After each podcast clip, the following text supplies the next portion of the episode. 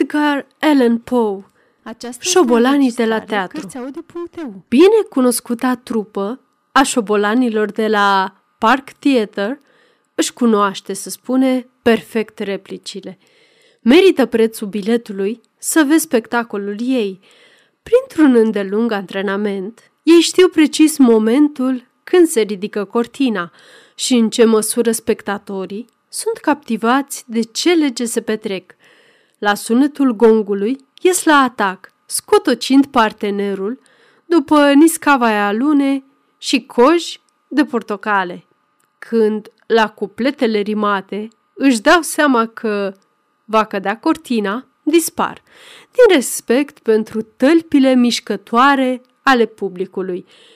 Temeritatea lor este reglată și de intensitatea actorilor.